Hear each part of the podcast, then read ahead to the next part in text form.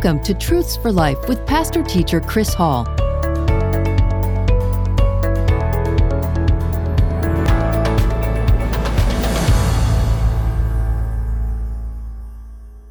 You will turn uh, your Bibles in your Bibles to Acts chapter 16, verses 30 and 31. We're going to re- actually read parts of verses 30 and 31. Uh, on Sunday nights, we're looking at a sermon series called Christian Basics. And we talked about that, that last night. We're going to look at the, um, the beliefs and the behavior of Christianity, the, how Christianity begins, our beliefs, and our behavior, and just kind of a um, I don't know, if you're in college, this would be, I guess, Christianity 101. Very basic thing. I've really enjoyed doing a lot of study about this, and, and um, well, I enjoy studying the Bible anyway. I got the greatest the greatest job in the world. In fact, I saw the other day, I think Gallup organization did a poll of people who were most satisfied with their jobs. And guess who was the number one group most satisfied with their jobs? Pastors. Uh, something like 88% of pastors were very satisfied in their positions. And I know why. It's the greatest calling that uh, you could ever receive. Uh, the last on that group is kind of interesting those who work in fast food places because of the repetitive nature and the low pay and that kind of thing. That's a good starter job. You know, a lot of good people start in that way. But um, all right, Acts 16, verses 30 and, and 31 is where we're going to start tonight. We're going to look at some very basic things, things that you know, things that you uh, are very well aware of, but things that we all need to be reminded about. You know, Paul, in one place, said when he was writing, he said, It's not bad for me to repeat what you already know. He said, It's good for you and it's good for me.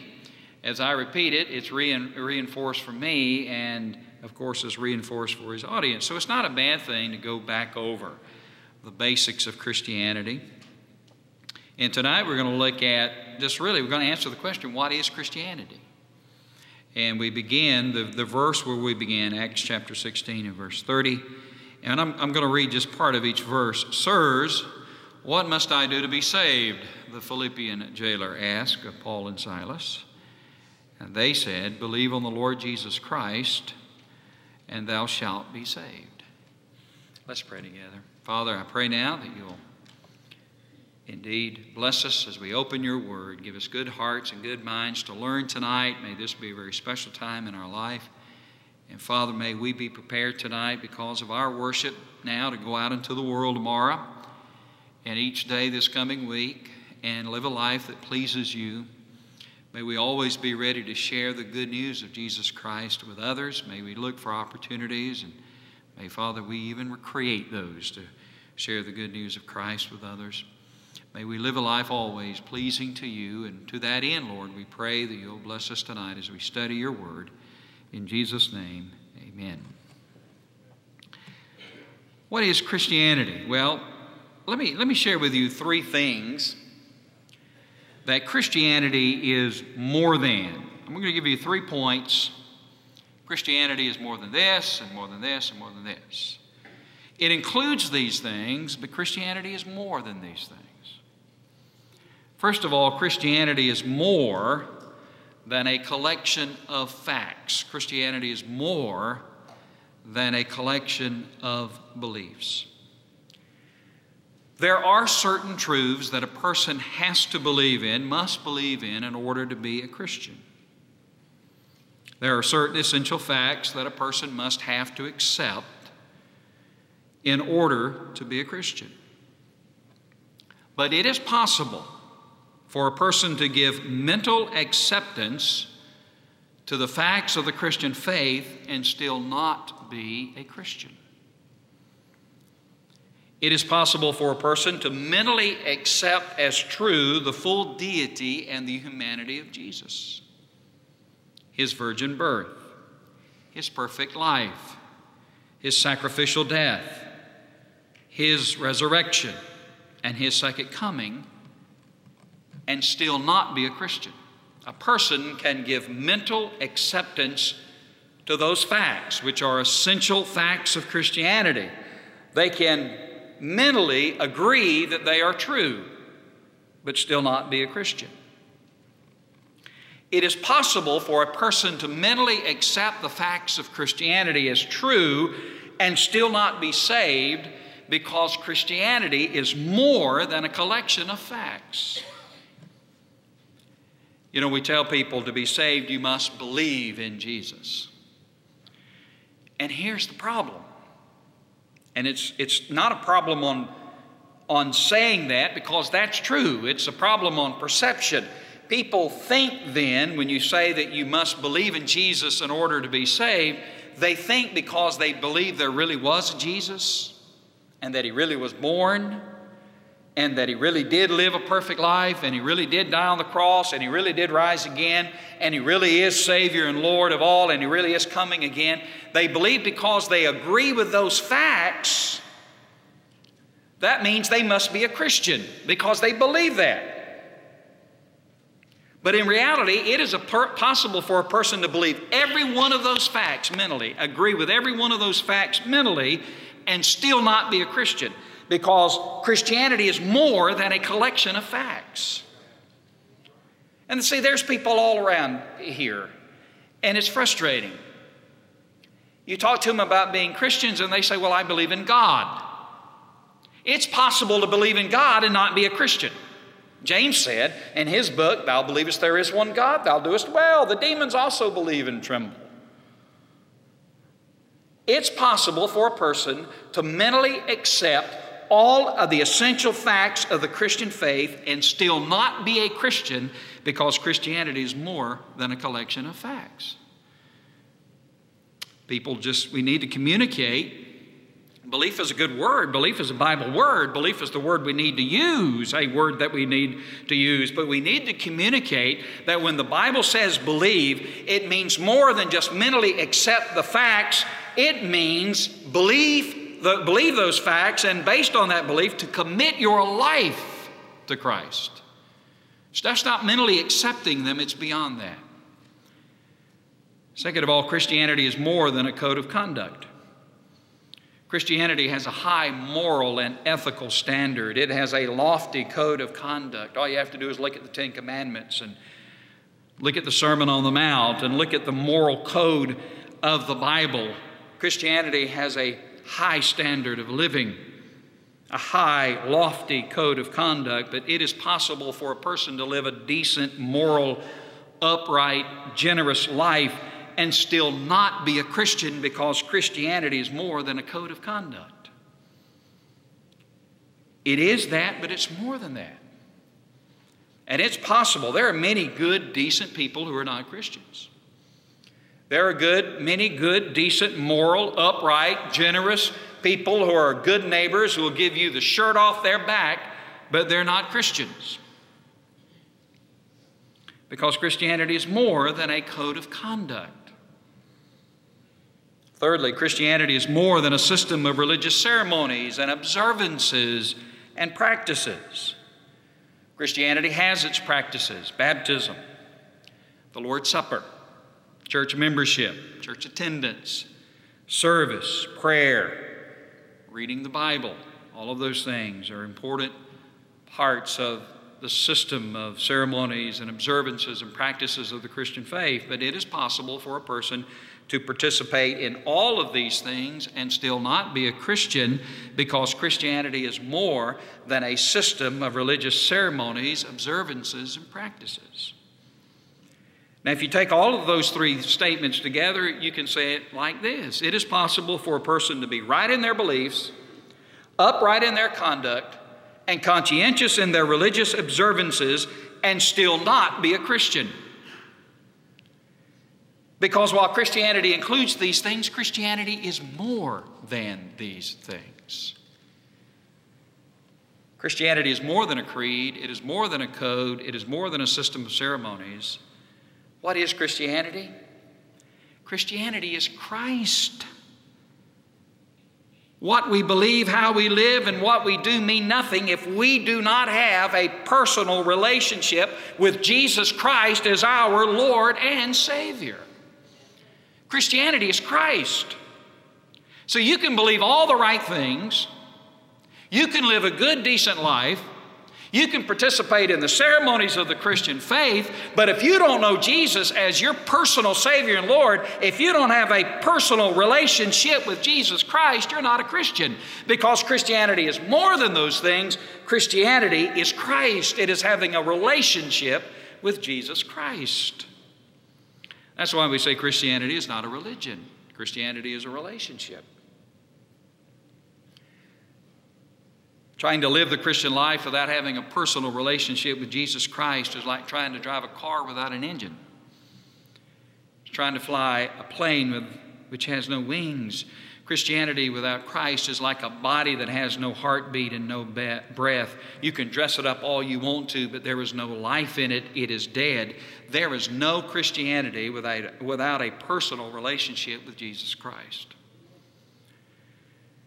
And this is the frustrating thing because our churches are rife and filled with people.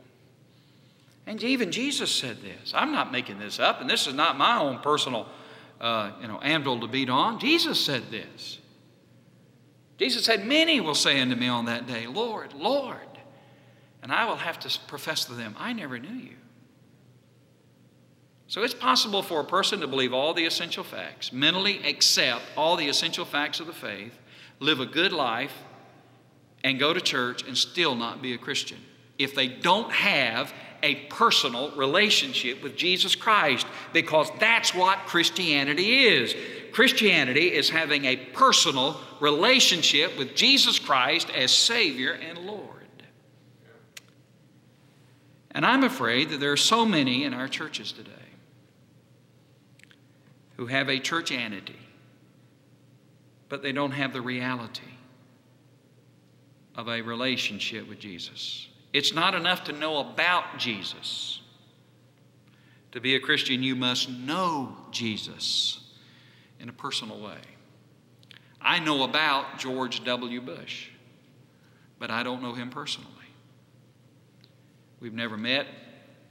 I've never talked with him, never spent any time with him. I know about him. I know a good bit about him, but I don't know him. A lot of people assume that they're Christians because they know about Jesus, they know about the facts of Jesus, and they accept and agree with those facts about Jesus. But they've never met Jesus in a personal way. They've never made a personal commitment to Jesus, receiving Him as their Lord and their Savior. And so they know about Jesus, but they don't know Jesus. They've read about him, they know about him, but they don't know him in a personal way. And you're not a Christian until you know Jesus Christ in a personal way, and you've made a personal commitment to him. A Christian is a person who has an ongoing personal relationship with Jesus Christ as their Lord and Savior. You know, we baptize a lot of people who have been baptized before, previously. Maybe when they were a kid one of their buddies joined the church, and one of their buddies was baptized. Every time we baptize a child, we get a lot of kids then will come and say, Preacher, I want to be baptized. You know, that's how they say it. And you have to be very careful with that because you don't want to plant a false impression in their mind that they're Christians because they've been baptized. You want to make sure it's right. And you want to make sure they understand what they're doing. And you want to make sure that they really understand what it means to be a Christian and what baptism means. And why, why do, and, but sometimes we'll have adults come and they have been baptized before. And they'll tell me, you know, I, I joined the church and baptized before, but I didn't know what I was doing. And I really didn't understand it. And I know it wasn't right, it wasn't real. But then I only knew about Jesus. Now I know Jesus. I have a personal relationship with Him. So this is Christian, Christian basics, trying to basically understand what Christianity is. So it's more than, and includes, but it's more than just believing the facts. It's more than just a decent, upright life. It's more than just being a part of ceremonies. Christianity is knowing Jesus in a personal way, knowing Him in your heart, having received Him into your life as your personal Savior and Lord. Now, here's a very important question How can you have a personal relationship with Christ? How can you come to know Jesus in a personal way? Well, let me share with you four simple ways, four simple things, four simple steps to coming to know Jesus in a personal way. You might want to jot these down. I don't often ask you to jot these down, but you can use this stuff. Okay, don't everybody reach for your pens all at one time, okay? But you can really use this stuff to share with other people about how to have a personal relationship with Jesus Christ. Four steps. And they start A, B, C, and D. Isn't that good? A, B, C, and D. First four letters of the alphabet. That'll help you to remember. How do you have a personal relationship? How do you come to know Jesus in a personal way? Number one, there's something to admit. The first step to coming to knowing to know Jesus in a personal way, having a personal relationship with Him, receiving Him into your heart as your Savior and Lord is, first of all, there's something to admit. And we must admit that we are sinners and that we need a Savior. The Bible's very clear on that. We are sinners. Let me tell you what sin is, just a very simple definition of sin. Sin is living the way you want to live instead of the way God wants you to live. Sin is living the way you want to live instead of obeying God and putting Him first in your life. Isaiah put it like this All we like sheep have gone astray. All we like sheep have gone our own way instead of God's way. That's what sin is. Sin is living the way you want to live instead of the way God wants you to live instead of obeying Him and putting Him first in your life. Because God is absolutely pure and holy, sin separates us from God. It puts a wall between us and God, and sin brings us under His judgment. God is holy, God is righteous. There is no sin in God, and He cannot countenance nor will He accept sin or anyone who is a sinner. Yet God loves us. We can't do anything personally about our sin, but God can, and that motivated him to do what he did for us. But first, we must admit that we are sinners, and we must admit that our greatest need is a Savior who can remove the guilt of our sin and reconcile us to God. So that's the first step to coming to knowing Jesus Christ in a personal way. There is something we must admit. We must admit that we are sinners, and we must admit that we need a Savior. Now, we live in a culture, you can just see how Satan works. Let me tell you, Satan's got some powerful allies in this society, in this culture. His allies are in the entertainment industry.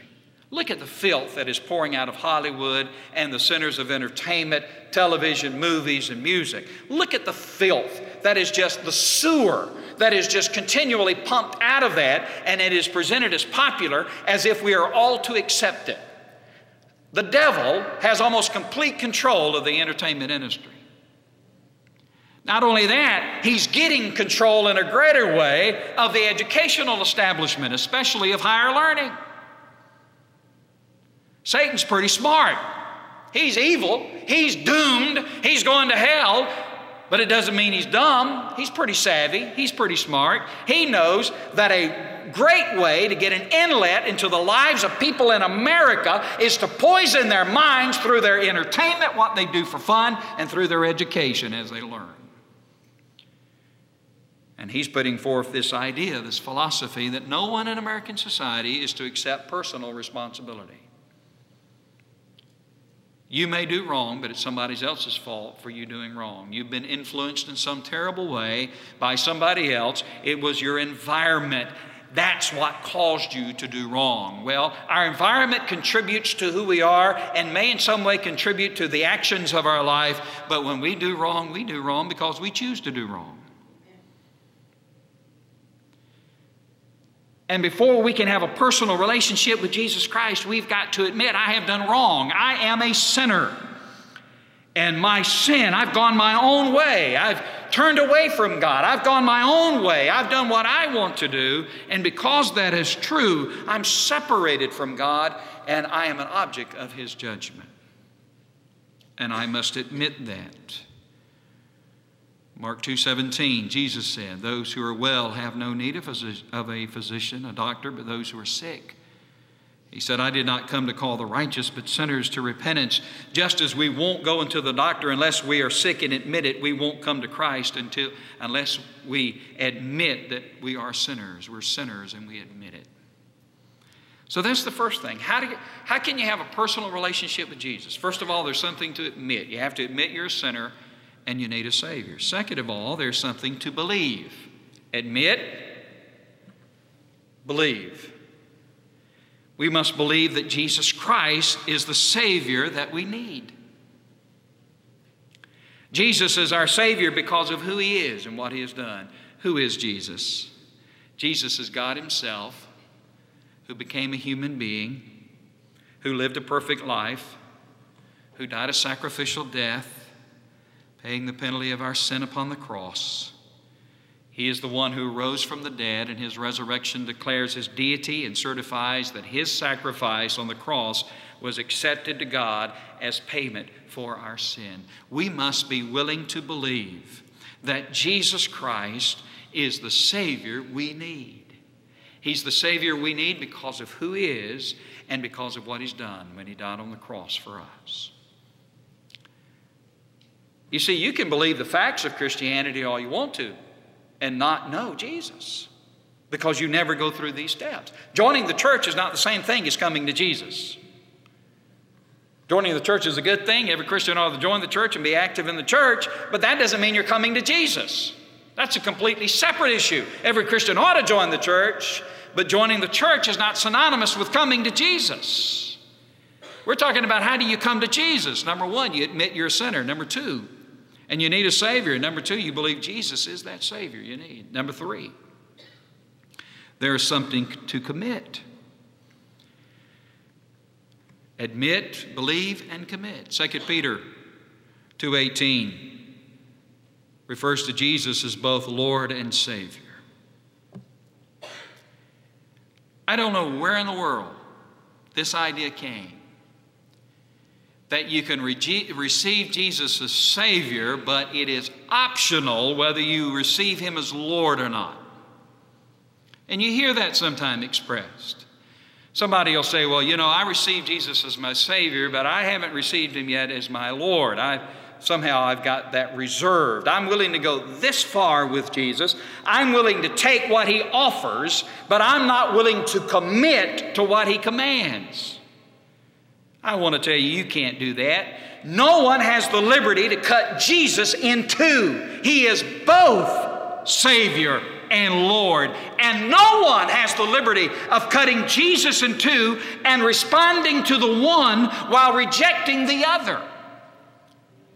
If you want to know Jesus, you receive him for who he is, and he is both Savior and Lord. Jesus offers as well as he demands. He offers to save those who will come to him, surrendering to him, and he demands that we make a real commitment of our lives to him. Jesus is not some kind of buffet line where you, you say, Well, I'll take a little bit of this about Jesus and I'll take a little bit of that about Jesus, and, but I don't want any of that about Jesus.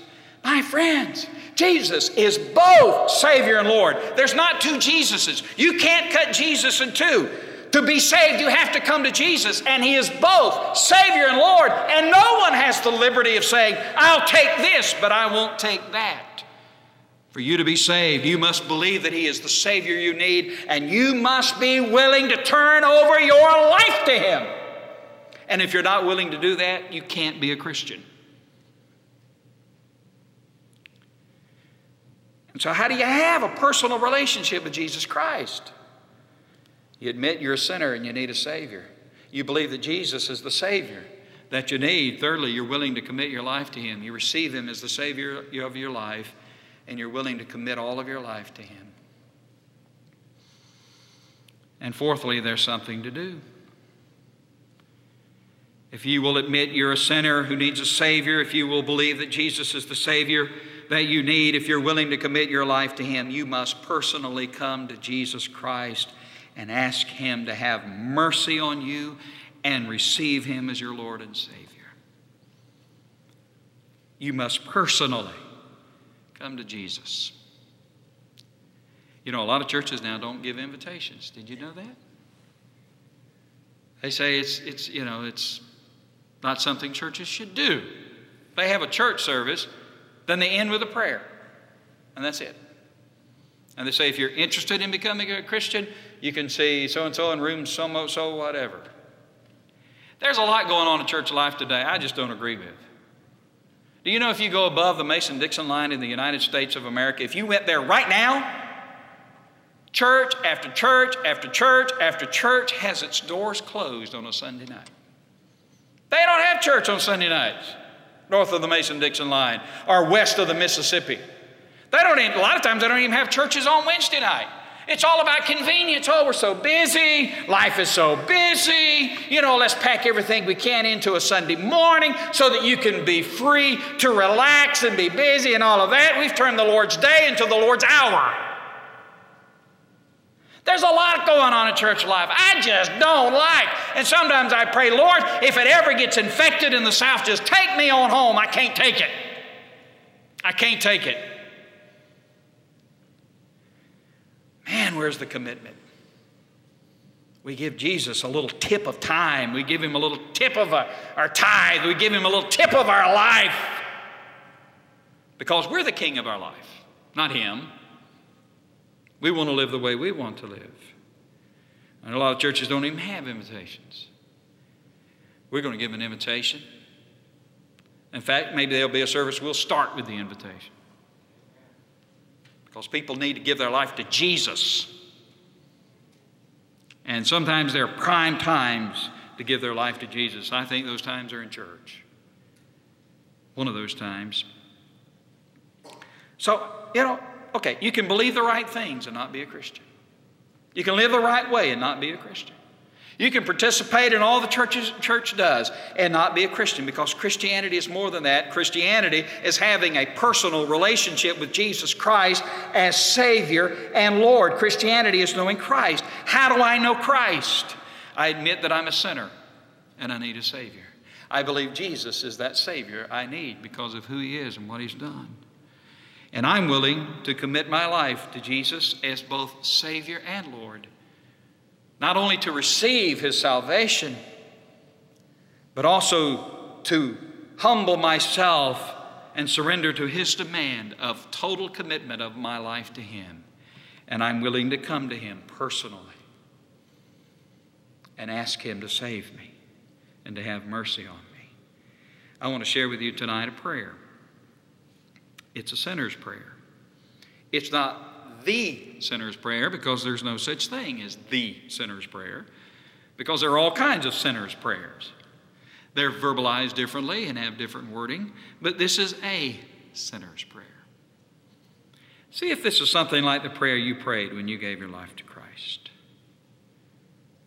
Dear Lord Jesus Christ, I admit that I have sinned against God and against others and I have gone my own way. I repent of my sin. I thank you for your great love in dying for me, for bearing in my place the penalty of my sins. Now, at this moment, I open my heart to you. Come in, Lord Jesus. Come in as my Savior and cleanse me and forgive me. Come in as my Lord and take control of my life. From this day forward, as you help me, I will love you and serve you and follow you with all that I am and all that I have. Thank you for hearing my prayer. Thank you for saving me. In Jesus' name, amen. Did you pray that kind of prayer when you came to Christ? Man, I did. It was something like that. It wasn't those, those exact words, but that thing came from my heart because I wanted to follow Jesus. I know Him in a personal way. Do you? I pray that you do. Let's pray together. Lord, I know Satan has done a wonderful job of confusing people on what it means to be a Christian. He has taken good things and made them primary.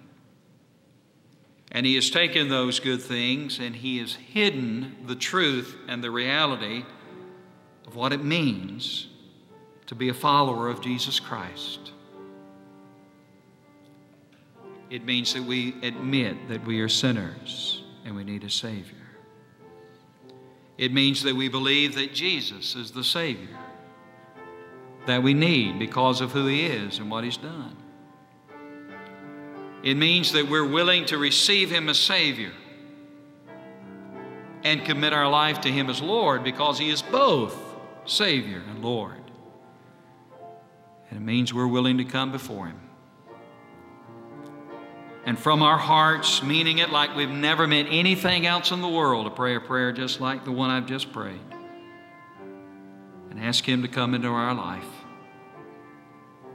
and save us so that we can know Him, not just know the facts about Him, but that we can know Jesus in a personal way and begin our journey of walking with Him until He takes us to heaven. There's one here tonight who's never trusted Jesus in that way, I pray they'll come. And I pray they'll give their life to Christ.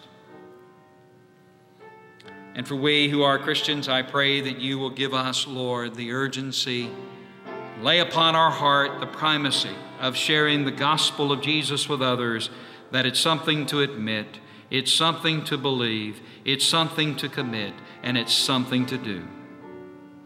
And it's not just joining a church, and it's not just being good, and it's not just, Lord, believing the facts of Christianity. It's more than that, it's giving our life to Christ.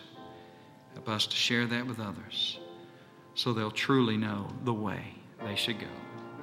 Speak to our hearts, I pray. As your Holy Spirit touches every heart, may we trust and obey in you tonight. I pray in Jesus' name. Let me ask you to stand as Miss Agnes plays. And I invite you to come tonight. If you want to know Christ, if you need to rededicate your life, if there are other decisions that you need to make, if you need to spend time at, in prayer at the altar, you come. We'll wait as you pray. I invite you to come as we wait. Would you come?